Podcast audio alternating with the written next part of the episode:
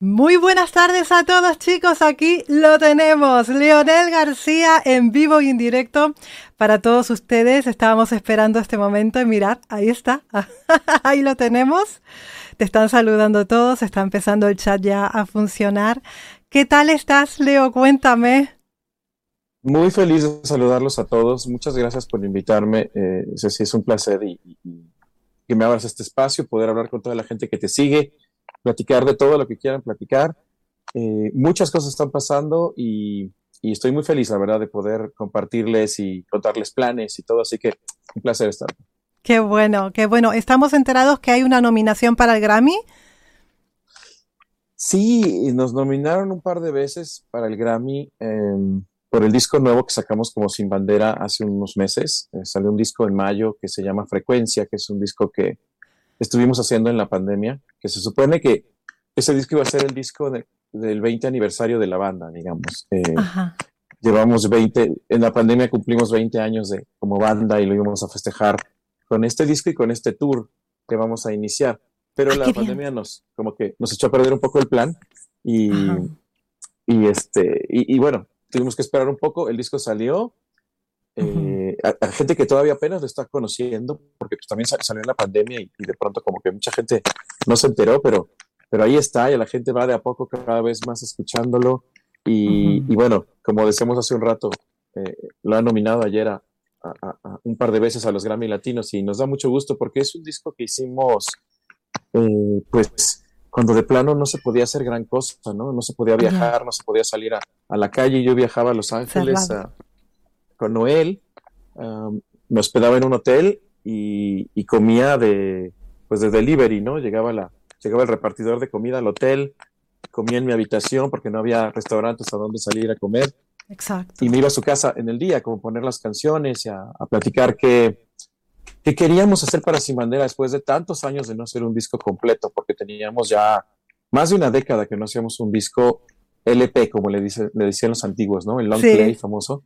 Sí. Em, habíamos hecho singles, habíamos hecho un EP, que es un disco cortito de, de cuatro o cinco canciones para cuando hicimos el regreso, pero no habíamos hecho un disco completo. Y hacer un disco completo realmente es otra experiencia, como de, de, desde que estás componiendo, estás pensando que esa canción que estás haciendo va a ser hermanita de otras nueve canciones y que, y que de algún modo todas completan una constelación o, un, sistema planetario, como lo quieras ver, que, te van a dar una sensación de, un disco completo. Entonces cambia mucho la, manera de componer, de trabajar, de producir y este reconocimiento que nos, que nos están haciendo, pues nos da como mucha, eh, como una sensación de que no estábamos tan locos, ¿no? De que, de que la idea que teníamos no estaba tan perdida.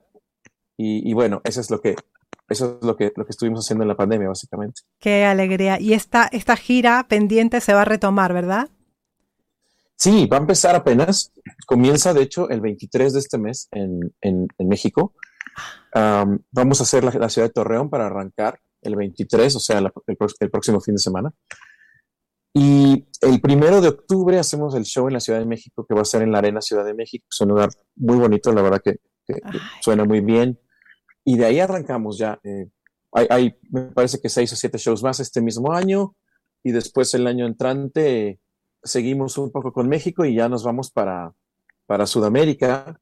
Eh, haremos toda la, toda la parte sudamericana, eh, Argentina, obviamente oh, Chile, Venezuela, Ecuador, este, todos los países, Perú, todos los países sudamericanos. luego subiremos a Centroamérica y hacia mediados de año finales de año entrante estaremos por Estados Unidos, toda la, oh, gira norteamericana que hacemos siempre. Em, entonces, bueno, van a ser, digamos, este año y el siguiente, esta gira de frecuencia. Maravilloso. Es un festejo también de 20 años con la gente, de todos estos 20 años que nos han acompañado, de tantas formas hermosas, creyendo en lo que hacemos y, y nunca estando lejos de nosotros. Es increíble cómo eh, aún en los años que, hemos estado como solistas, los fans de Sin Bandera siguen presentes, siguen ahí, ahí está, ¿no? Así que ha sido una maravilla. Qué bonito, qué bonito. ¿Y para Europa? ¿No van a venir a España? Normalmente no hemos podido lograr ir a España. fuimos a España con el segundo disco que me parece que hicimos un par de lugares muy pequeñitos hicimos, eh, pero no, no, no hemos logrado como, como encontrar todavía la fórmula, ¿no? Entonces, es un sueño que tenemos ir, pero no, digamos que de alguna forma no se han, no se han alineado los astros para ir a España, ¿no? Eh, es, es, un, es un tema de, pues, de empresarios, es un tema de la compañía de discos, es un tema de la radio, es un tema de muchas cosas que no, no, no han sucedido para Sin Bandera ya. Y, y bueno, no perdemos la esperanza, ¿no? Yo digo, tenemos ya 47 años, este, empezamos a los 27 años, a los 26, pero, pero no perdemos la esperanza. España es un lugar que, que, siempre nos emociona cuando lo mencionamos. Sabemos de la cantidad de, de, autores y de músicos maravillosos que, que, han salido de ahí, de la cultura de la, de la gente al respecto de la música, de la cantidad de festivales, de la cantidad de lugares para tocar. Entonces, siempre Noel y yo decimos, bueno, no, no quitemos el dedo del renglón, tarde o temprano vamos a encontrar un modo. Si no es con este, es con el que sigue, pero, pero eh, pensamos que puede ser, que puede ser que demos, una escapadita, aunque sea eh, un par de ciudades y poder lograr hacer al final de este tour. Yo voy a ir como solista. Tú ya este, vienes, a ti te tenemos ya. pero no como banda, sí. Eso es una, una materia pendientísima que tenemos con Sin Bandera y créeme, cada vez que, hablamos de un tour, aparece el tema. Son dos temas, ¿no? España principalmente y el segundo Brasil, que es el otro tema que, está pendiente también. Así que bueno, eh, siempre, siempre te anima y te, motiva a tener cosas que todavía no has, no has logrado hacer. Qué bárbaro. Y ahora tú vienes para Europa a hacer tu gira como solista. ¿Un acústico es? Sí, en realidad voy, voy solo a España, porque España es como el lugar que, nos, que nos apasiona poder ir abriendo poco a poquito una brecha, como lo hicimos aquí en México para mi carrera solista, trabajamos, pues yo creo que unos siete, ocho años para poder consolidar una carrera solista que estuviera separada de Sin Bandera, ¿no? Que realmente la gente entendiera, pues qué diferencias había entre una y la otra y que valía la pena ir a ver a un artista solista que, se que, que también era parte de una banda. Al principio la gente no, no sabe por qué o, o, qué es lo que tendría que ir a ver o, o, qué es lo que es interesante lo que tú les vas a ofrecer. Y toma años eh, ir presentando canciones, ir acercando a la gente a los shows, hasta que ya puedes tener, digamos, una, una carrera que en México ya tenemos, pero que estamos construyendo de a poquito en lugares eh, de fuera, ¿no? Sí. Y España está en la agenda, entonces dijimos, bueno, Madrid y Barcelona al menos en esta primera vuelta. Tendremos que volver a hacer muchas más ciudades que sabemos que España es amplísimo culturalmente y, y de lugares donde la gente ama la música para el norte y para el sur y para no, y además aquí tienen muchísimos fans. Bueno, en, todos lados. fans. Claro. Sí, sí, y, luego, esto es un tema bien interesante, porque tienes fans con, Sin Bandera, pero esos fans, algunos sí conocen lo que hago solo y otros no. Entonces, es bien interesante ir a ver quién, quién le interesa lo que hago yo, quién, quién no lo conoce, eh, a quién no le gusta, porque también eso existe. Y es muy bonito. Entonces, Vamos a hacer dos shows acústicos, en efecto, vamos como, como pequeñitos en esta primera vuelta, vamos con, con, dos músicos nada más, voy con mi pianista, voy con un multiinstrumentista, violinista, cantante y demás, que, es también maravilloso. Qué bueno. Y hacemos un show muy, yo lo llamo como introductorio, ¿no? Como que si la gente nunca ha escuchado nada mío o no me ha visto nunca en vivo como solista, es una gran manera que me conozcan íntimamente, es muy cercano, muy desnudo, sin, sin, sin ningún adorno, básicamente lo que es mi, voz, las canciones, esto, este par de músicos que además son, son maravillosos, son muy sensibles y, y siempre me van siguiendo a, a, donde quiera que yo me mueva, van ellos atrás y, y, lo hacen maravillosamente. Y bueno, para mí va a ser un privilegio, es lo que te digo, esto es, esto es un regalo para mí, ¿no? Poder ir a España y, y hacer un par de teatros ahí, sabiendo la, la, oferta musical que hay allá y sabiendo lo maravilloso que es la gente allá para mí es un regalote enorme. Y con ese espíritu vamos, ¿no? A, morirnos ahí para la gente, a, vaciar el corazón en el escenario para la gente. Como y, siempre. Y volver esto, sí, y volver esto un recuerdo de esos que se quedan en tu vida así. ¿Te acuerdas cuando fuimos a España por primera vez? Sí, Qué bonito. ¿Qué fechas vas a hacer aquí en España y los teatros? Muy buena pregunta, no me acuerdo. Este, tendría que tenerlo aquí, ¿verdad? El 22 de octubre seguro. El 22 de octubre sí. Y te digo, no tengo a la mano, pero ahorita, ahorita te los consigo. Em, sí, son el 22 y el 24 en Barcelona. Em, eh, déjame ver si de mi memoria, de mi memoria no va a salir nada porque no, no tengo memoria. ¿Puede ser Teatro Borrás? sí, en ah, Barcelona sí. Perfecto. En Barcelona lo has, lo, has, lo has, dado perfecto. Y el de Madrid espero que ahora venga a mi, a mi memoria, ¿no? Es terrible. 47, pero parecen 67, ¿no? Todo bien. Bueno, estamos los dos en lo mismo, ¿eh? El 47. no, Qué mi memoria es terrible. Pero ahora me acuerdo, ahora en lo que estamos conversando me acuerdo del teatro, te lo doy. Qué bueno. Mira, Leo, la gente quiere saber cosas, muchas cosas de ti. Mira, Israel Velázquez dice, ¿tienes en mente otro disco? Sí, tengo en mente eh, dos discos hechos en este momento. Eh, estoy pensando en un disco de RB que ya está bastante avanzado. Eh, el, RB es un género que a mí, que a mí me, desde niño, desde adolescente, es un género que me, me ha moldeado, ¿no? Hmm. Tenía yo 14 años más o menos cuando empecé a escuchar rhythm and blues.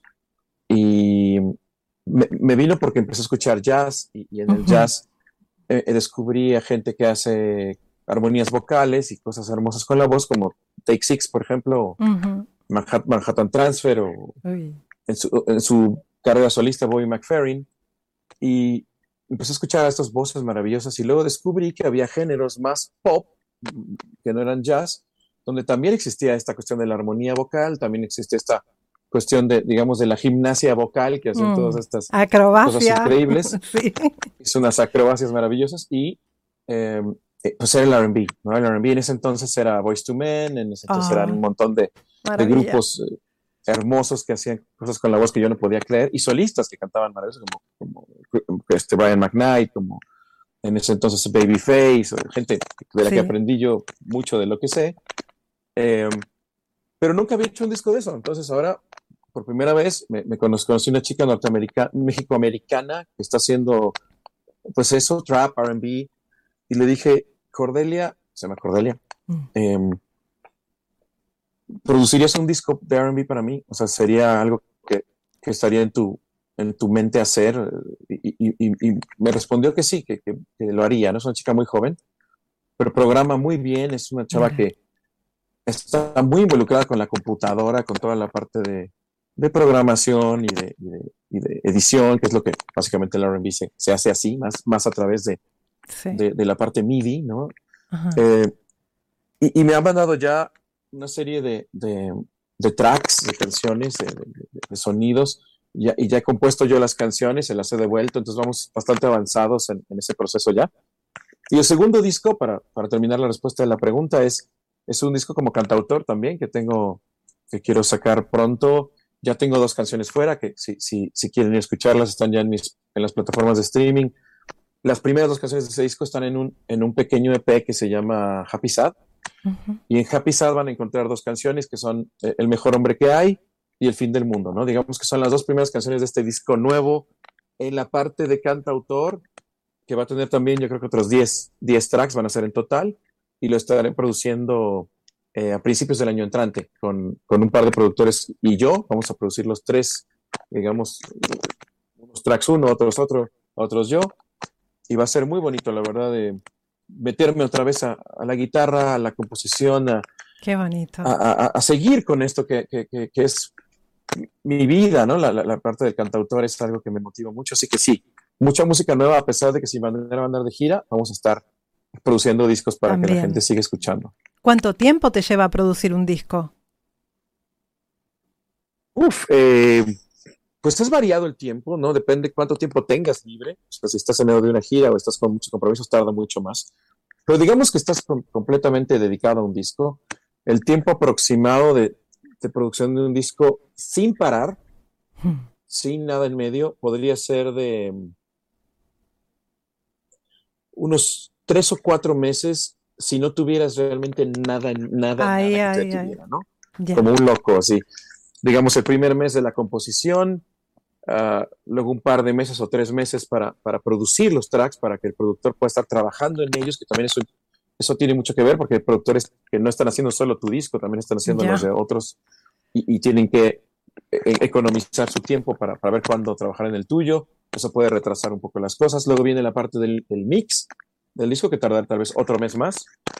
Y unos días más para el máster, ¿no? Eso es, digamos, lo que tarda si, si tuvieras el, el escenario ideal donde nadie está ocupado, pero nunca es así, ¿no? Siempre, siempre hay viajes, siempre los productores tienen otros proyectos, siempre la, mezcla no queda a la primera como tú quieres y hay que repetir algunos tracks, entonces siempre calculas medio año para hacer un disco para que no te falte tiempo y hay quien se toma más, ¿no? Quien se toma mucho más tiempo para hacer.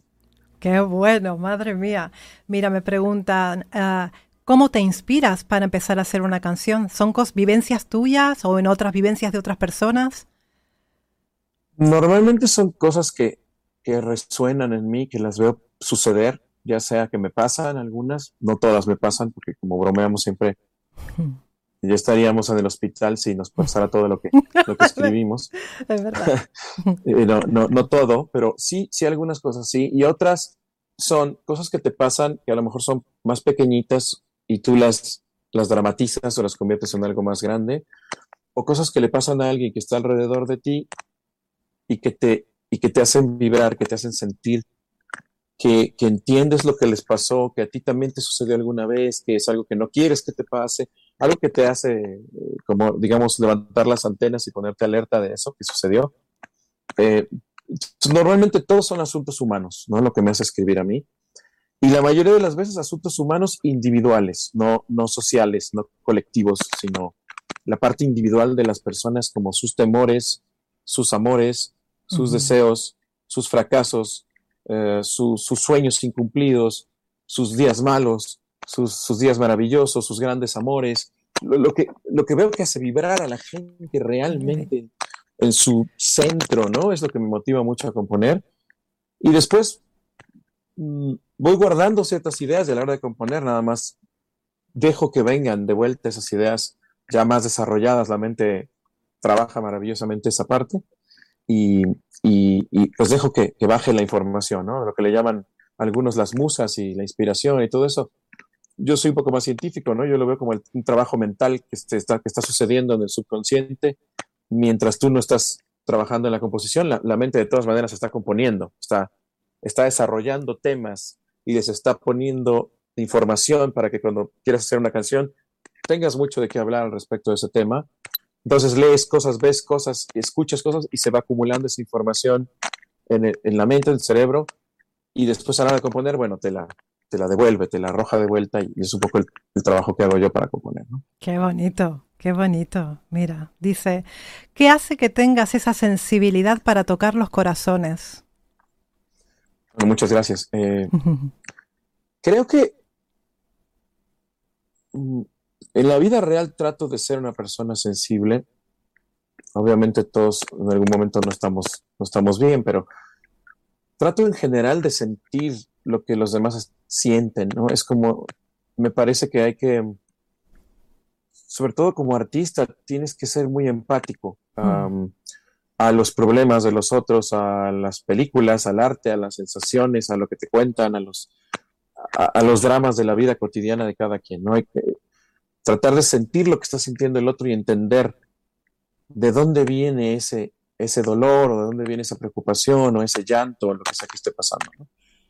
Y, para sentirlo un poco tú también tienes que ponerte en el lugar de esa persona, pensar que te estuviera pasando a ti, cómo te sentirías y si te ha pasado antes y cómo has reaccionado cuando te ha pasado.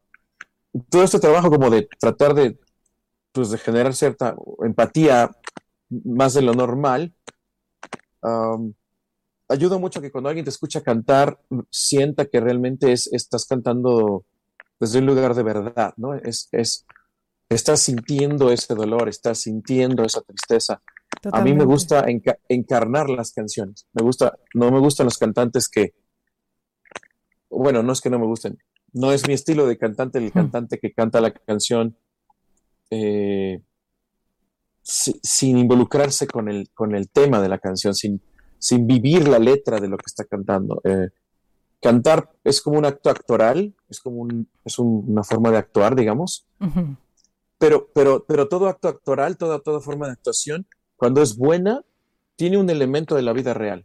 Tiene, tiene un involucramiento con tus verdaderas experiencias, vivencias y sentimientos. Y entonces se convierte en algo que la gente lee como, como algo honesto que viene de, una vivencia, de un lugar, de algo que te ha sucedido. Entonces, todo lo que canto lo trato de conectar con, con lo más íntimo de lo que yo he vivido y, y trato de sufrirlo y de, y de llorarlo y de, y de, disfrutarlo. También hay canciones donde sonrío, no muchas, pero, pero algunas. Eh, Cantas con los ojitos cerrados. Muchas veces sí, yo, siempre pienso que eh, yo soy de los cantantes que canta para adentro, ¿no? No, no, no, no para afuera. Mi visualización, la forma en que yo imagino que mi voz llega a la gente no es, no es vía directa de, de, mi, de mí hacia ellos, sino es a través de mí y, y, y, y tal vez por abajo, ¿no? Como en algunos libros de canto lo, lo, plantean, esta, esta visualización de cómo tú te imaginas que llega tu voz a la gente, por los pies, por la, les llega por la cabeza, les llega por el pecho, ¿no? Yo, yo siempre tengo esta imagen de que es como por los pies, como por la, por la raíz, por el, por el piso, ¿no?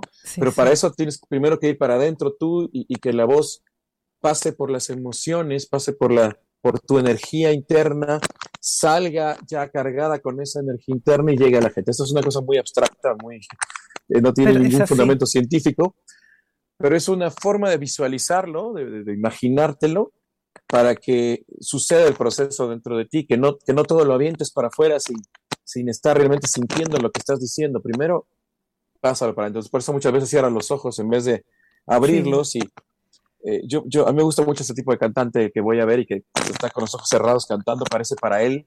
En su mundo. Y son los que me hacen vibrar a mí más que el que está casi encima de mí, este, sí, sí, tratando de involucrarme en el show. Uh, muchas veces él no lo logra en mi, en mi, caso, ¿no? Es otro tipo de artista que, que, que, es para otro tipo de música, creo.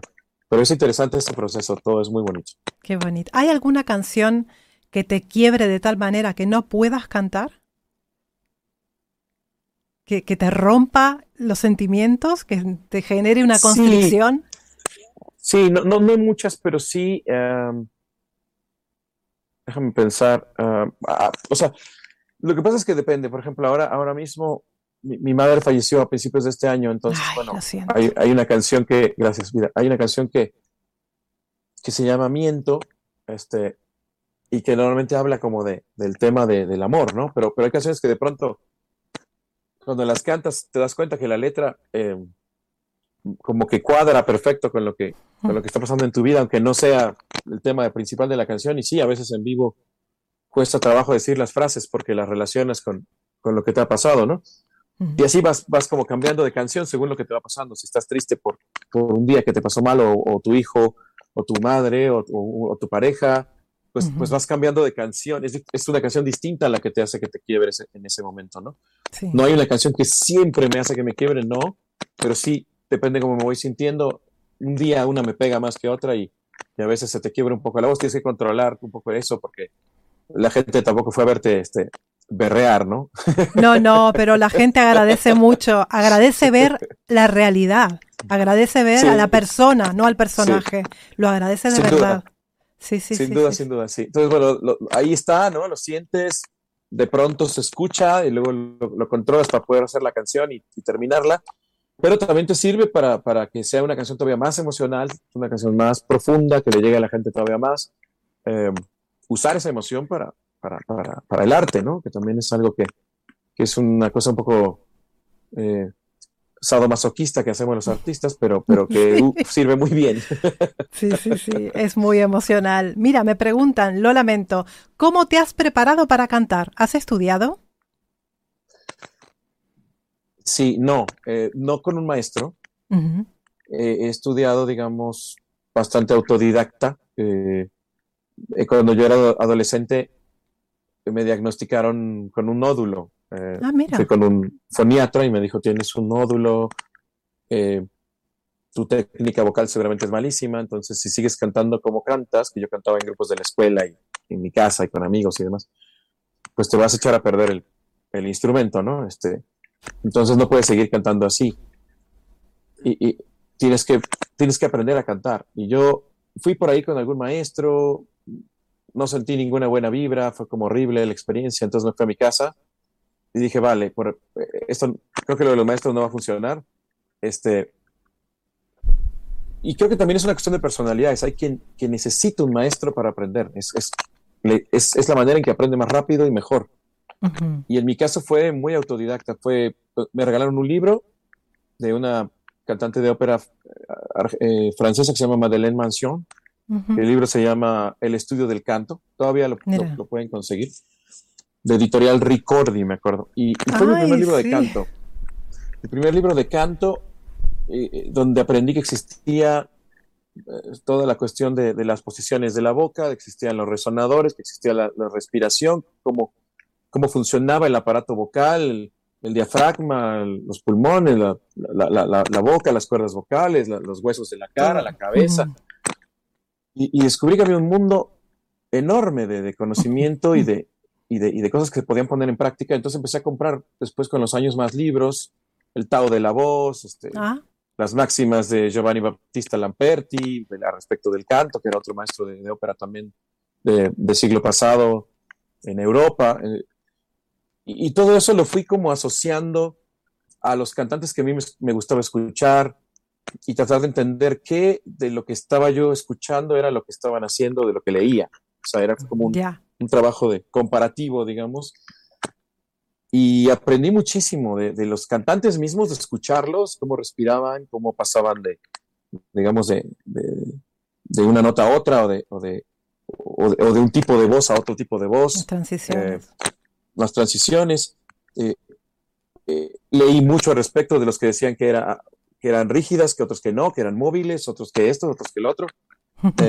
Visualización de cómo se, proyecta la voz, de cómo se respira, de, de, de, cómo se mantiene el pilar de la voz para que nunca se rompa el aire adentro y cómo se respira solamente para rellenar ese pilar y no, y no para comenzar otra vez cada vez que respiras una nota, porque entonces vas a estar cansado, fatigado. Todas estas cosas que son miles, son miles de cosas. Miles estuve leyendo por años y sigo leyendo porque de pronto obviamente tienes que regresar a tu literatura y volver a leerlos para recordar qué es lo que... Porque a veces con la, con la gira, con, con, el trabajo se te olvida y empiezas a cometer un error otra vez, empiezas a forzar alguna cosa, a hacer un esfuerzo que no debías, te cansas, te lastimas a veces y dices, ¿qué estoy haciendo? Ah, ya me acordé, estoy, no estoy respirando bien, no estoy relajado, no estoy colocando bien las notas, estoy, no estoy abriendo bien la boca en estas notas, la, estoy siendo demasiado esta vocal y no esta vocal. O sea, hay un montón de cosas que ya sabes, tú, tú sabes que hay millones de cosas. Sí.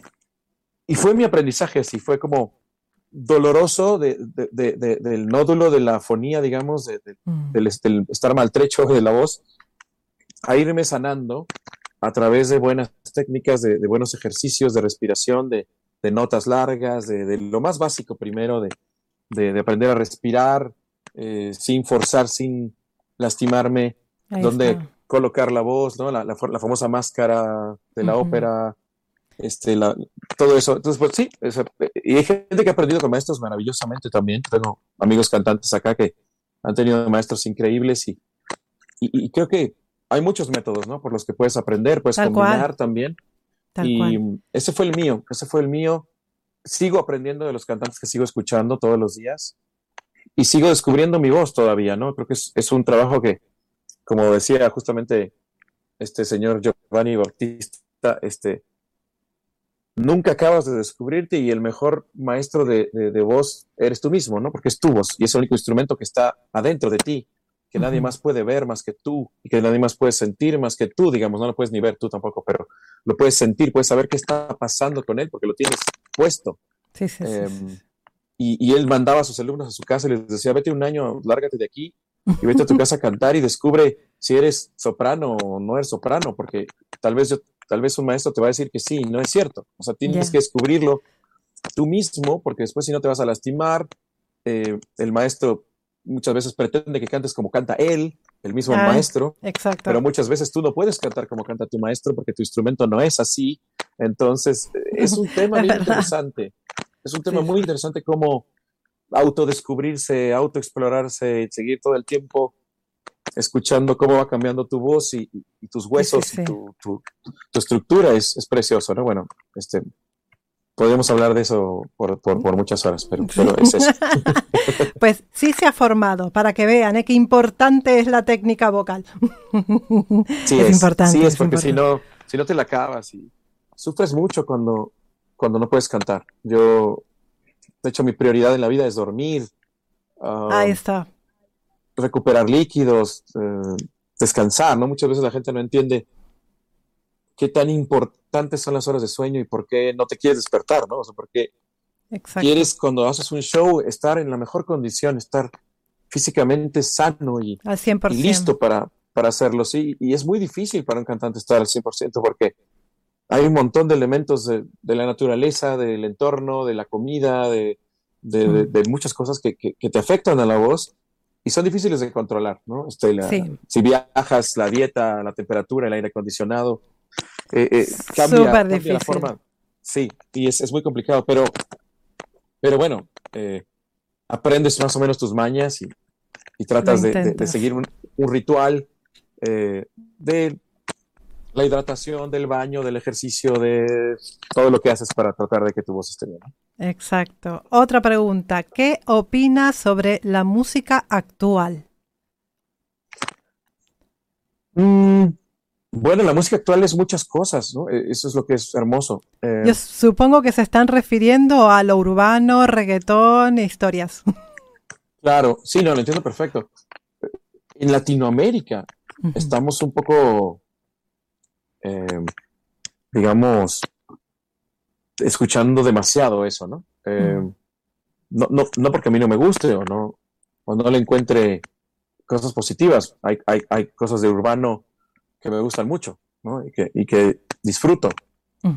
yo, no, yo no me asusto mucho con lo del lenguaje. Um, llevo muchos años escuchando hip hop. Desde que tengo 13 años escucho a, a, Buster Rhymes y a Jay-Z y, y, a Puff Daddy y a todos los raperos de Los Ángeles y del East Coast y del West Coast que decían las mismas cosas o peores de las que dicen los reggaetoneros ahora. Um, que si your booty, que si your no sé qué, que dame esto y dame el otro. lo llevan diciendo desde los 70, finales de los 70, 80, ¿no? O sea, lo que pasa es que nosotros no lo habíamos oído en español. Es, la primera vez que oímos tales afirmaciones en español. Sí. Y es, es, es muy impresionante. Um, lo habíamos mantenido todo en inglés. Y como que en inglés sonaba mejor, ¿no? Era como que, ah, bueno, no nos asusta tanto porque está en inglés. Pero yo oírlo en español es como, oh, es muy impresionante. Pero eso no, eso a mí no, me importa. Yo creo que el hip hop ha existido, ha tenido espacios para existir. Eh, se, pone en los, en los bares, en los antros, se baila, en las fiestas, y tratas de que tus hijos no lo escuchen. Hay una, una industria enorme en Estados Unidos de ponerle a los discos un, logo de Parental Advisory para que los ah, papás sepan que ese disco tiene tiene malas palabras. Hay, hay la famosa clean version del disco, que es la versión limpia del disco donde las malas palabras se les pone un ruidito, ¿no? Uy, uy, para que nadie oiga la mala palabra y entonces los niños puedan oír el disco sin, sin escuchar todas las cosas que dicen. Como que los americanos ya tienen una forma de, de, de, comercializar esto, de controlarlo de algún modo, de mantenerlo en las donde tiene que estar y, y, y, mantenerlo lejos de donde no tiene que estar. Eh, obviamente los adolescentes siempre buscamos la manera de escucharlo sin, sin, sin censura, ¿no? Pero bueno, hay una, hay una conciencia de que existe eh, algo que, a lo mejor no es adecuado para, para los niños, por ejemplo, ¿no? Lo que me preocupa es em, más, y no me preocupa tanto tampoco, pero sí un poco, es em, que se sigan desarrollando los demás géneros de música también, ¿no? Que no se acaparen los espacios, como ha pasado, por ejemplo, en México al menos, que casi todas las estaciones de radio y casi todos los festivales de radio y casi todo lo que sucede en la música tiene que ver con el urbano, ¿no? Eh, y quedan pocos espacios para el cantautor, quedan pocos espacios para el rock, quedan pocos espacios para el jazz, bueno, para el jazz digamos que ya no hay ninguno.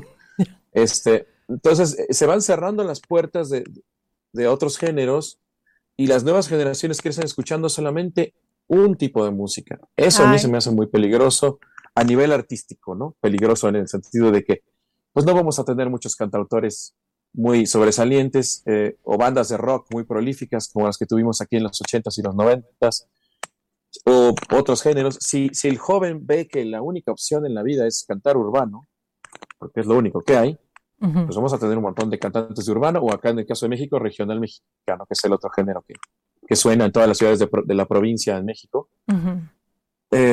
Y eso pues hace que culturalmente un país se restrinja muchísimo a lo que podría estar escuchando. ¿no? Yo creo que una de las grandes virtudes, de, por ejemplo, en Estados Unidos, de la música, es su diversificación, que se me hace la palabra clave de todo este asunto. Mm. Tienen estaciones de todo. Tú vas pasando los cuadrantes en Chicago, en Detroit, en Los Ángeles, en Nueva York, en donde estés, y vas una sesión de jazz, una de hip hop, una de pop, otra de jazz, otra de música clásica, una de country, así, y todo el cuadrante está diversificado. Entonces el público puede escuchar lo que al público le gusta, lo que quieran.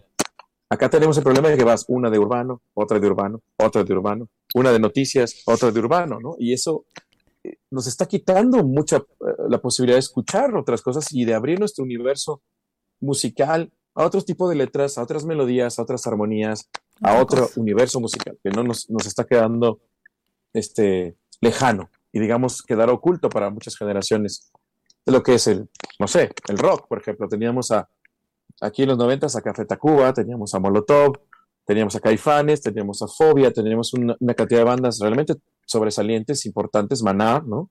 Este, y, de pronto, ahora buscas y, no encuentras ninguna banda que sea tan importante como aquellas eran, ninguna sola, y las que hay cada vez escuchan menos de ellas o, o tienen menos espacios donde, donde poder tocar, ¿no? Entonces creo que eso tenemos que cuidarlo, tenemos que, la gente que hace festivales, la gente que hace radio, la gente que, inclusive las mismas compañías disqueras, pues no, no dejarse ir por completo en la trampa de la ambición. Esa es, esa es una trampa de la ambición. Queremos monetizar esto lo más posible, pero ya no nos importa nada más. Antes a lo mejor había un, quiero monetizar, tengo mis artistas que me dan muchísimas ganancias, pero mantengo mis artistas que a lo mejor no me dan tantas, pero que me gusta lo que hacen y que creo que es necesario tenerlos, ¿no? Y que son buenos y, además generan también dinero, ¿no? Eh, siempre hubo las mega estrellas, ¿no? Las Madonas y los, este, Michael Jackson, son, que eran increíble oírlos, estaba muy cool. Pero también había las bandas de rock y los artistas, a lo mejor, los Elvis Costello y otros artistas que a lo mejor no eran esas este, artistas de estadio, pero eran artistas preciosos, ¿no? Gourmet o boutique. Y eso es lo que creo que está en peligro de extinción, ¿no? Esa, esa otra parte de del roster de los, de los artistas en una compañía ah, cada vez es menor y la parte de los, de los artistas de estadio cada vez es mayor. Entonces, creo que gran parte de la información musical más sofisticada y más importante no está en, en, los artistas de estadio, está en los artistas boutique, en los que hacen cosas más sofisticadas que a lo mejor le llegan a menos gente porque es más difícil entenderla. Claro. Pero si perdemos esta información, lo que nos queda mm, probablemente nos haga falta. Nos queda de ver, digamos, algo. Totalmente, totalmente. Ni modo, pero bueno, eso es lo que veo de la música actual. ¿Piensas que ahora, por ejemplo, en el mundo de los cantantes, se está tirando al cantante mediocre, al que no se forma, al que usa playback, pista de soporte, etcétera, etcétera, etcétera? Hmm. Creo que está siendo menos importante cada vez que un cantante cante bien. Um, es más importante ahora que tenga estilo, que su propuesta, ¿no? Que, es lo que dicen sus canciones, si se habla de la de, los problemas actuales o si es como con todo esto que está pasando de, de, ser inclusivo, ¿no? Este, si, si, eres un tipo inclusivo y que, habla de todas esas cosas, está, está chido. No importa si no cantas bien, no importa si no. Da igual. Si no sabes cantar, no, no importa. Porque para eso ya hay máquinas que lo pueden arreglar, corregir. Hay máquinas que hasta en vivo lo pueden hacer. Este, para un concierto te ponen tu, tu, modulito ahí, te afina y listo, ¿no? O sea, se ha vuelto más, menos importante por, por, por la tecnología, en primer lugar, mm. y por el público, que creo que es, es, menos demandante que antes. A lo mejor nuestros papás o nuestros abuelos no, no toleraban a un cantante que no afinara, ¿no? Este, Por Dios. Iban a ir a una, a una taberna o a un bar o a un, o a un centro nocturno a ver un cantante y no afinaba, bueno, se iban o no, y no volvían. Creo que la exigencia del público también ha bajado muchísimo. La misma gente eh, está exigiendo menos, probablemente porque conoce menos. Es lo que, lo que justo lo que te estaba diciendo, ¿no? Antes tenías a, aquí en México teníamos a José José y a, y a Emanuel y a artistas de venía Rocío Durca y nos cantaba todas las canciones bellísimamente y eso es lo que, el estándar de, un cantante, ¿no? O sea, pues eso es lo que hace un cantante profesional. Canta. Canta. canta muy bien. Y te, y te sorprende y te hace llorar y te, y te llega hasta las entrañas y pagas dinero por ir a verlo. Tal cual. Este, y ahora como que ha cambiado el concepto. Ahora es eh, mucho más, el concepto es entretener, entretenerme, divertirme. Un show visual. Sí. Este, divertirme, eh, no, no, no, quiero que me sometan a nada que sea eh, difícil, no quiero que me hagan sufrir. pensar. No quiero, no quiero pensar la letra, no quiero ver si, pensar si está afinando o no está afinando, si, es si está bien la armonía o no, si la melodía es buena o no. Yo me quiero divertir, ¿no? Y esta, esta cuestión eh, creo que también tiene que ver mucho con la tecnología, ¿no? La, toda la tecnología actual, inclusive todas las plataformas digitales, el Instagram, todo esto, mm, están generando y acelerando una cultura de la inmediatez, ¿no? La, satisfacción tiene que ser inmediata, ¿no? Es, esa satisfacción inmediata, eh, pues hace que la gente no quiera sufrir, ¿no? Te quita la capacidad de soportar cualquier tipo de sufrimiento y ahora todo quieres que sea placer, placer, placer, placer, placer, ¿no? Satisfacción, satisfacción, gratificación, gratificación instantánea. Antes no, antes decías, bueno, para, para conseguir algo tengo que trabajar y luchar y, sufrir un tiempo para que obtener la recompensa de mi trabajo en el futuro, ¿no? o, o, si quiero aprender de jazz, pues voy a tener que sufrir los primeros años para entenderlo y, a lo mejor no me va a gustar, pero, pero después la, la, satisfacción va a ser enorme de poder entender lo que están haciendo los jazzistas y disfrutar esa música. O si quiero comer una comida más sofisticada, la primera vez que la pruebo voy a decir que es esta cosa horrible, pero si logro entender y pasar por este sufrimiento, que más bien le podemos llamar esfuerzo, vamos a poder apreciar comida que a lo mejor va a traer una satisfacción, una gratificación gigante, que, que no íbamos a poder obtener si no pasábamos por este esfuerzo. ¿no? Entonces, esta cultura del esfuerzo está, está desapareciendo. Y al desaparecer, pues los artistas reflejan también esa cultura. ¿no? E, e, el artista tampoco se esfuerza demasiado en el sentido de, de, aprender a cantar y ponerse en clases y, y, que, sus notas estén todas afinadas. Y No, ¿para qué? ¿Para qué? No, o sea, no, no, no, nos esforcemos tanto. Claro, hay artistas, hay excepciones, ¿no? Este, yo cuando, cuando veo cantar a Rosalía siempre pienso que, que, que esa tipa este, tiene un instrumento vocal espectacular. Y digo, dentro del mundo de, de, lo, de, lo, que podemos llamar urbano, moderno, contemporáneo, hay cantantes, o sea, que, que oyes y dices, wow, eso, eso, pocas cantantes pueden hacer lo que, lo que hace ella. A lo mejor en algunas canciones no lo utiliza, eh, no lo, necesita, pero en otras, cuando canta una balada o un danzón o lo que sea que esté cantando en su disco, te vuela la cabeza y, y, dices, ok, ahí hay alguien muy talentoso, ¿no? Con un instrumento vocal sobresaliente que podría hacer inclusive cosas mucho más sofisticadas, este, si quisiera. Sí. Eh, pero también hay un montón que que no se preocupan por, en absoluto por, por, cantar, vamos, si están cantando bien o no. Es, más una cuestión estilística y de, y de mensaje, ¿no? De, del mensaje que están mandando y a quién están llegando. Todos esperamos y, pensamos que, que, todo es un ciclo y que un ciclo termina y comienza otro y que todo es cíclico. Ya. Mm. Esto ya duró muchísimo, ¿no? Está durando mucho. Una década o más. Este, entonces estamos empezando a pensar que a lo mejor, bueno, esto se va a quedar, ¿no? Este, pero si esto se va a quedar, tenemos que empujar lo otro, ¿no? Tenemos que decir, esto no puede desaparecer, los demás géneros de la música tienen que existir para equilibrar y para balancear, porque las cosas siempre tienen que estar equilibradas, tratar de volver a, tener un, un, centro, una oferta más, más abundante. Exacto. ¿Y quién tiene la culpa? ¿En dónde hay que empezar o dónde, qué hay que hacer para que vuelva las escuelas, en la casa, las disqueras, ¿quién tiene la culpa? Yo creo que es un, es un trabajo de todos, ¿no? Es un trabajo de todos. Eh, es un trabajo primero de hacernos conscientes de, de, por qué es importante arreglar, arreglarlo o, digamos, equilibrarlo, ¿no? O sea, no, la música, ¿qué te da? ¿O qué te da? Cualquier cosa que, cualquier cosa que sea un poco más sofisticada o más elaborada, ¿qué te da? ¿Qué, qué te da de beneficio, no? Pues amplía tu, universo sensorial, amplía tus conceptos mentales, te hace pensar en cosas nuevas que nunca habías pensado y eso te lleva a una evolución y, esa evolución se manifiesta en, eh, en todo, en las leyes, en la forma que nos comportamos con los demás, en las ciudades que se civilizan, que, se, que buscamos que, que haya más cordialidad, más armonía entre nosotros. No, mientras más bárbara es una civilización, pues más violenta es. Eso es, eso es como, está igualado ahí. Y lo, y lo vemos en la historia, ¿no?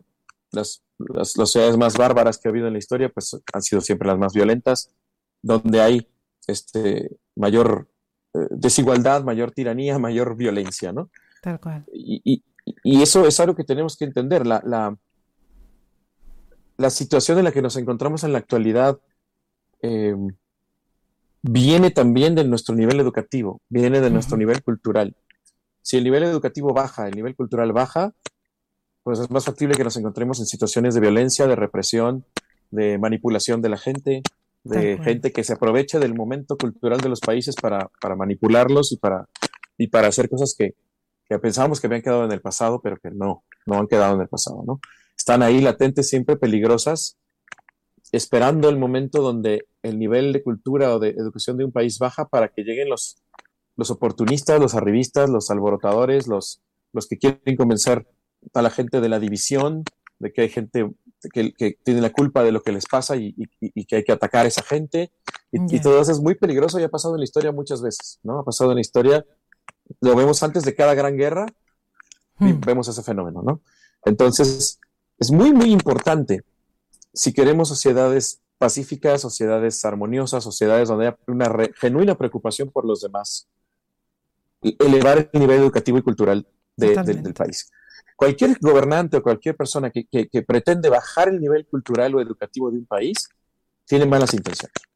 Pretende generar caos y desorden para aprovecharse de él, ¿no? Entonces, cualquier persona que dice que la cultura, que la alta cultura es, es eh, como dicen por acá, es fifi, ¿no? Como dicen, es, algo muy snob que, que, que, le pertenece a los ricos y a las altas esferas que, que, son la élite, que, por cierto tienen la culpa de que, de que los demás no, no tengan dinero, eh, mm. es, un, es un gran mentiroso y es una persona muy peligrosa, ¿no? Porque esa, esa, esa, mm, esos géneros musicales o esos literatos o esas obras de arte o esas obras de teatro o esas películas que, que les llaman alta cultura o, o, lo que sea, son, son, digamos, la parte alta de la pirámide cultural, ¿no? Y tiene que existir. Si tú truncas esa parte de arriba, se afecta toda la, la, la, pirámide para abajo. Y es una ilusión, es una ilusión, pero no la venden todos los días, de que, de que Fuchi lo, lo, lo, lo de los ricos, ¿no? Yo, yo no, yo no nací rico, ni soy rico tampoco, pero he pasado por todo este proceso de, de, mis padres que vivieron en una, en una marcada pobreza acá en México, pasando por todo lo del medio, ¿no? Hasta donde estoy ahora por, por, por lo que me ha dado mi trabajo, ¿no? Mm. Pero he visto todo este proceso suceder y todos los, los, peligros que hay en quitarle a la gente la aspiración de, de, conocer algo mejor y tener algo mejor. Eso es algo muy importante, que la gente siempre pueda aspirar a una mejor vida, que tenga sueños, que tenga ilusiones, que pueda siempre leer un libro mejor, ver una película mejor, escuchar música mejor, comer comida mejor, si es que así lo desean. Hmm. Mantiene como, como, como una ilusión y un sueño. Y curiosamente también una dignidad muy bonita que, yo he heredado de mi familia, ¿no? Esta cuestión de vamos a trabajar para conseguir, vamos a ser honestos, vamos a ser dignos, vamos a representar a la familia como tiene que ser, luchando, trabajando, no le vamos a quitar nada a nadie, pero, pero vamos a tratar de, a través de nuestro trabajo y, las, y los pocos talentos que tengamos, conseguir que generación con generación vayamos siendo mejores, ¿no? Cualquier persona para mí que atenta contra esa idea, es peligrosa, para mí. Mm.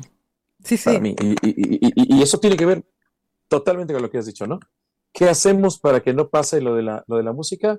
Nos tenemos que concientizar de la importancia de la cultura en una sociedad para que todos trabajen en la dirección, desde las escuelas mm. hasta los dueños de las estaciones de radio, hasta las compañías discográficas del mundo, hasta los mismos artistas, para abrir espacios para, para apoyar el crecimiento de artistas nuevos, para generar festivales de cultura, festivales de música, estaciones de radio universitarias independientes, donde se toque música que no sea necesariamente la música que el mainstream o la, o, digamos, la, empresa quiere que, escuches, ¿no? Sino también hay opciones.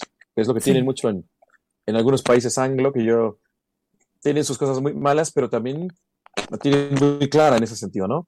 Cada gran ciudad en Estados Unidos, por ejemplo, tiene su estación universitaria y radio independiente, que no depende de dineros, ni de, pago, de payolas, ni de nada. Es como la mantienen los suscriptores que escuchan la radio con donativos. Entonces la música que se pone ahí es la música que deciden poner los curadores de la estación y no las compañías disqueras que están queriendo promocionar a sus artistas, ¿no? Entonces, ese tipo de cosas, pues las tenemos que comenzar a, a desarrollar en México sobre todo, ¿no? Hablo de mucho de lo que conozco acá, para poder tener más, más oferta, ¿no? Es cierto, estoy completamente de acuerdo. La gente está alucinando de lo que estás diciendo. Por, mis, por, mis, discursos de media hora. no, no, son las preguntas. Es súper interesante escucharte, súper interesante. A ver qué más. Gracias. ¿Qué más preguntan por aquí? Eh, bueno, me preguntan, ¿cómo, ¿cómo conociste a Noel? Me preguntan. Mm. Me lo presentaron hace, bueno, ya 22 años, un día. Eh,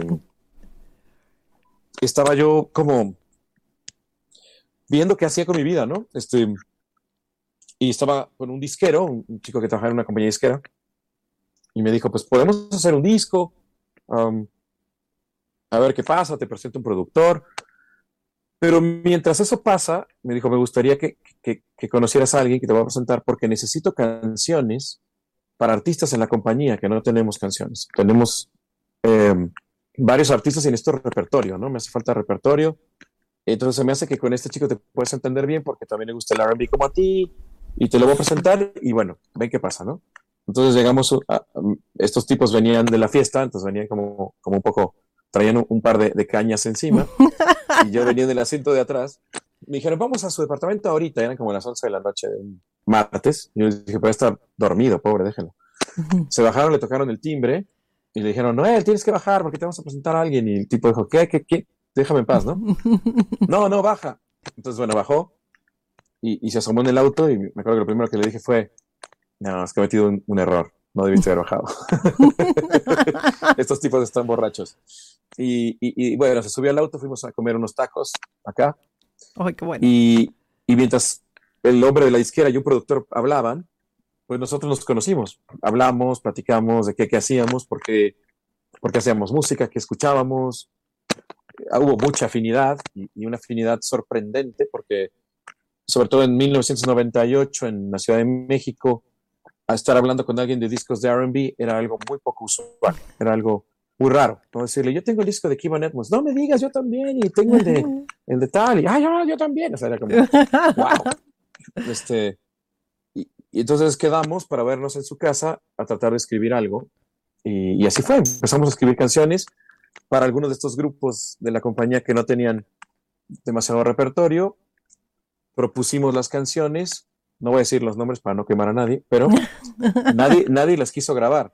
Nadie las quiso grabar. Les parecían en ese momento pues demasiado RB, justamente demasiado balada, demasiado suave, demasiado lento. En ese momento en México estaba mucho el pop como para bailar y más, más influenciado por el dance, por la música electrónica, como los artistas de, de, pop, ¿no? Sí. Y no, no, no, o sea, decían esto qué, no, esto no se puede ni, esto qué, es muy aburrido. Entonces, varias de esas canciones que hicimos para estos grupos son las, las canciones que están en el primer disco de Sin Bandera, ¿no? Este, ah. eh, porque nosotros dijimos, bueno, es verdad que, que, a lo mejor a ellos no les gustan y a lo mejor sí son muy lentas para ellos, pero suenan bien. Y, y obviamente comenzamos a hacer naturalmente armonías de voz, porque pues, yo le hacía la segunda o la, tercera o lo que sea, y él a mí. Y, dijimos, esto suena bien. Eh, deberíamos hacer un dueto, ¿no? En ese entonces había un dueto de, de, de RB que se llamaba Casey and Jojo. y dijimos, como, como Casey and Jojo, vamos a hacer algo.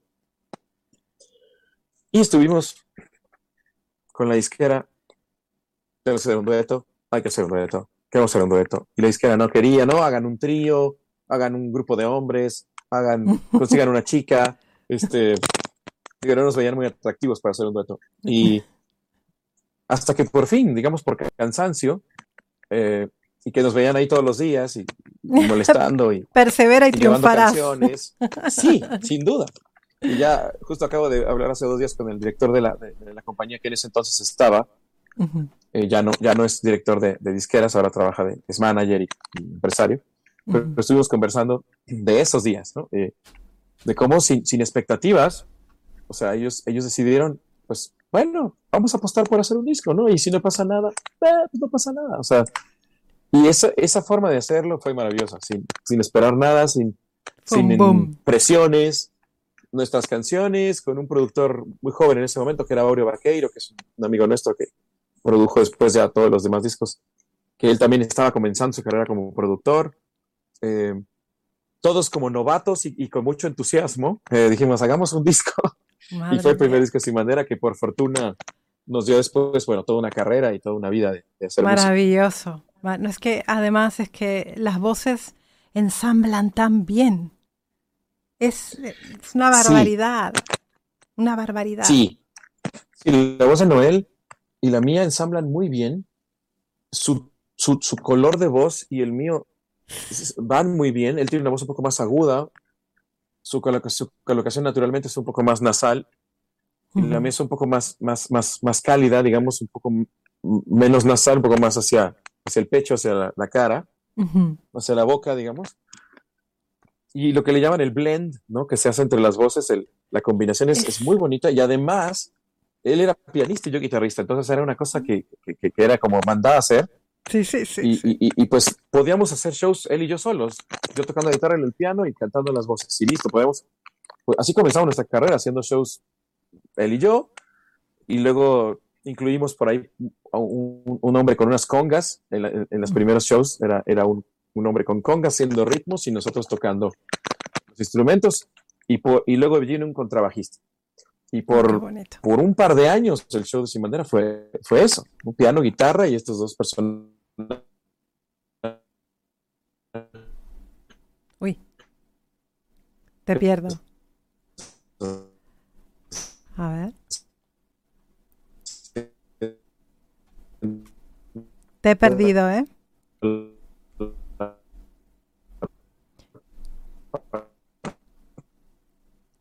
¿Lo escuchan ustedes? A ver ahora. Te he perdido, me parece. A ver. Vamos a esperar que vuelva Leo. a ver, a ver, a ver. Bueno, ahora sí, ahora sí, ahora sí. Ya estás. Perdón, estaba apreciado todo, pero ya ha vuelto. has vuelto, has vuelto. No, te decía que aparte para acabarla, para acabarla, este, nos llamamos Noel y Leonel, lo cual es terrible. Este, parece que los nombres son falsos, pero no son falsos, así nos llamamos. Son así. Estaban predestinados. Se llama, Nahuel, Noel se llama Nahuel en realidad. Ah, mira. Pero Nahuel y Leonel es demasiado parecido, es como, hasta mi mamá de repente se confundía y me decía Noel a mí. Este, era, demasiada coincidencia y pues tenía que pasar. Y, también, la verdad, siempre tengo que reconocer la valentía de Noel, porque en ese momento él ya era solista y tenía un disco como solista. Y tuvo la, valentía y el, pues, el arrojo y la decisión de decir, hagamos un dueto. Creo que esto tiene una energía que puede llegar a alguna parte. Y, llegó, llegó a alguna parte. Y vaya si llegó. Ha llegado, Qué maravilla. Y, y, tanto que sí. Eh, una cosita muy importante. ¿Nos vas a cantar una cancioncita? Pues mira, eh, vengo llegando de una boda a la que fui a Oaxaca. Llegué ayer en avión. Y estoy hecho pedazos, pero sí, lo, puedo intentar.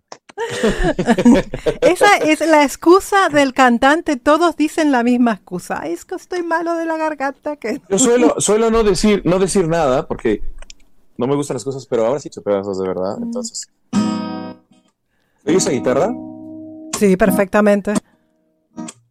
Perfecto. Es que como tengo el micrófono de los audífonos, no sé si. Soy todo oídos. A ver qué sale.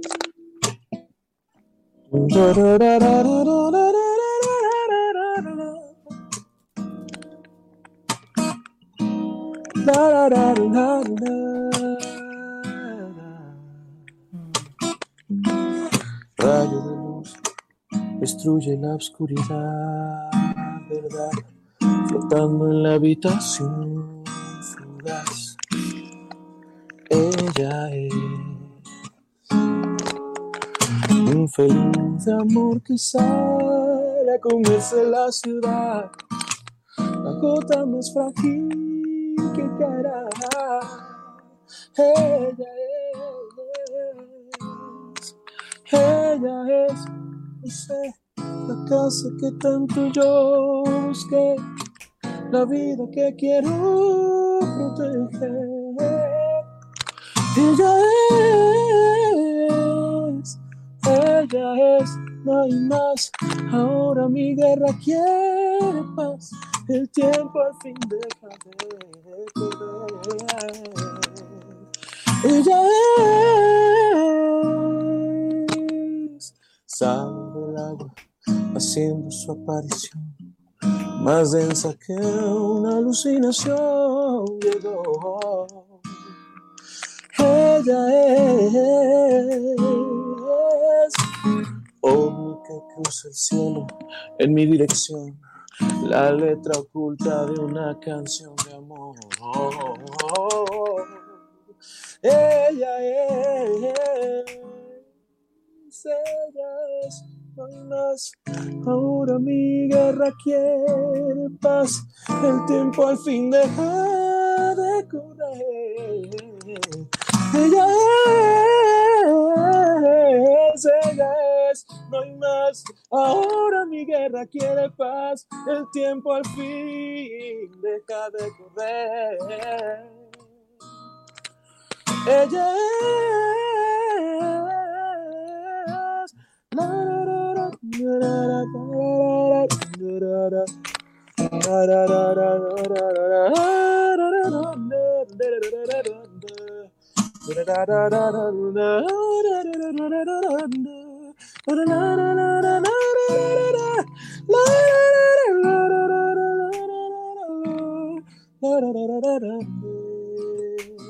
Mm-hmm. Ella es la casa que tanto yo busqué, la vida que quiero proteger. Ella es, ella es, no hay más. Ahora mi guerra quiere paz, el tiempo al fin deja de correr. Ella es.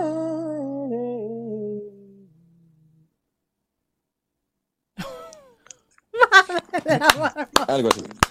Algo así. ¡Qué maravilla! ¡Qué maravilla de voz tienes! Madre mía. Ahora sí, ahí te, tengo, ahí te tengo. Qué, maravilla. Ay, me encanta, me encanta cómo vas jugando, cómo vas cambiando a la voz de cabeza y, y, te vas deslizando por las notas, como si tuvieras un piano adentro de la boca. Trato de, sí, trato de imaginarme así, o sea, es, de, hecho cuando practico, practico en escalas, ¿no? Siempre, mm. como para que cuando haga eso suene lo más parecido a una escala posible. Y, que, y siempre pienso que el cantante no, digo, muchas veces no lo logro, pero pienso que el cantante no debería ser menos preciso que el saxofonista o el, o el, o el pianista cuando está haciendo un solo o cuando está haciendo una figura de voz, ¿no?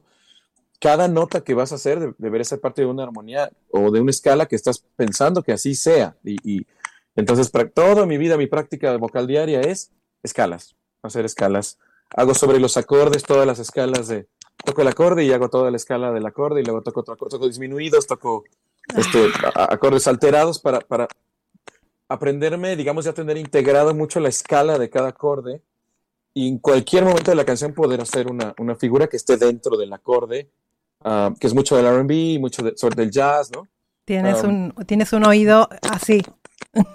Trato, trato, de trabajar mucho el oído, sí, que, que, que, como no estudié música también, eso es un tema que pues, pues carezco un poco de, de, muchas cosas de, de nivel de conocimiento de, mm, musical, de, nombres, eh, de acordes o de cosas que, que a veces me sé lo, lo, básico, pero hay muchas que no sé cómo se llaman, entonces he tenido que también mucho de, autodidacta, ¿no? Ponerme en el piano y, y con la misma guitarra y recorrer diferentes escalas justamente, porque noté que, bueno, eso es lo que hacían los saxofonistas. De hecho, yo mucho de, mi, de mi aprendizaje, sobre todo en la parte de la improvisación, viene del saxofón, ¿no? De, mis, de Joshua Redman o de, de James Carter o de, o de mis saxofonistas favoritos, ¿no?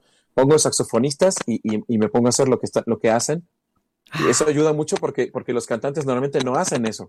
Y, y, si logras al menos detectar e integrar dos o tres escalas de un saxofonista a la hora que estés cantando, va a sonar muy, muy peculiar, muy, muy, muy único, ¿no? Pero también tienes la facilidad que tienes una laringe muy ligera. Tienes la facilidad de deslizarte por las notas. Y eso lleva mucho trabajo. Mucho, mucho trabajo que, tiene que ver con, como todo, ¿no? Trabajo lento, que se va haciendo más rápido cada vez. Y con este, y también con el trabajo de las, lo que te decía hace rato de la salud. O sea, un día que estás, por ejemplo, hoy estoy un poco inflamado como de los vuelos y de la fiesta que me aventé el domingo, que fue un bodón terrible.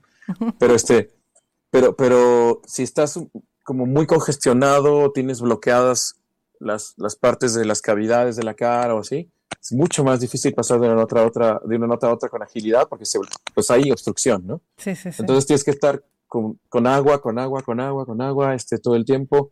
Me decía Sole Jiménez, me acuerdo cuando, cuando me tocó el, privilegio de, trabajar con ella, cuando hicimos una canción con Sin Bandera con Presuntos Implicados. Mm. Eh, y nos decían los chicos de, de, Presuntos, cada vez que lleguen de un vuelo largo, dense una ducha larga también. Eh, es, es, la manera más rápida que el cuerpo recupera los líquidos de, de, la deshidratación del vuelo, que es muy deshidratante un vuelo de avión, eh, por todos los cambios de presión y atmosféricos que hay y de la temperatura dentro del avión, el cuerpo tiene que estar regulando la presión y la temperatura y para eso usa el agua.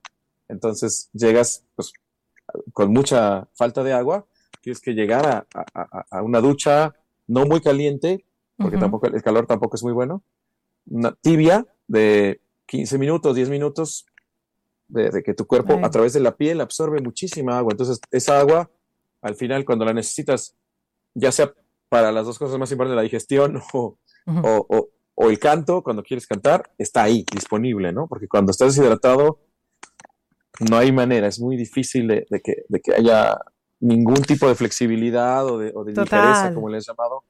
Este, es, es, muy interesante estar hidratado, tomar agua y dormir, que es la otra cosa que te hidrata, ¿no? Sí, sí, sí. tener, tener tus ocho horitas de sueño aseguradas. Leo, ¿dónde te puede encontrar la gente? Eh, redes sociales. Me pueden encontrar, yo creo que más, donde más activo estoy es en el Instagram, que, subo ahí desde recomendaciones culinarias hasta todos los shows que vamos a hacer. Este, Te he visto.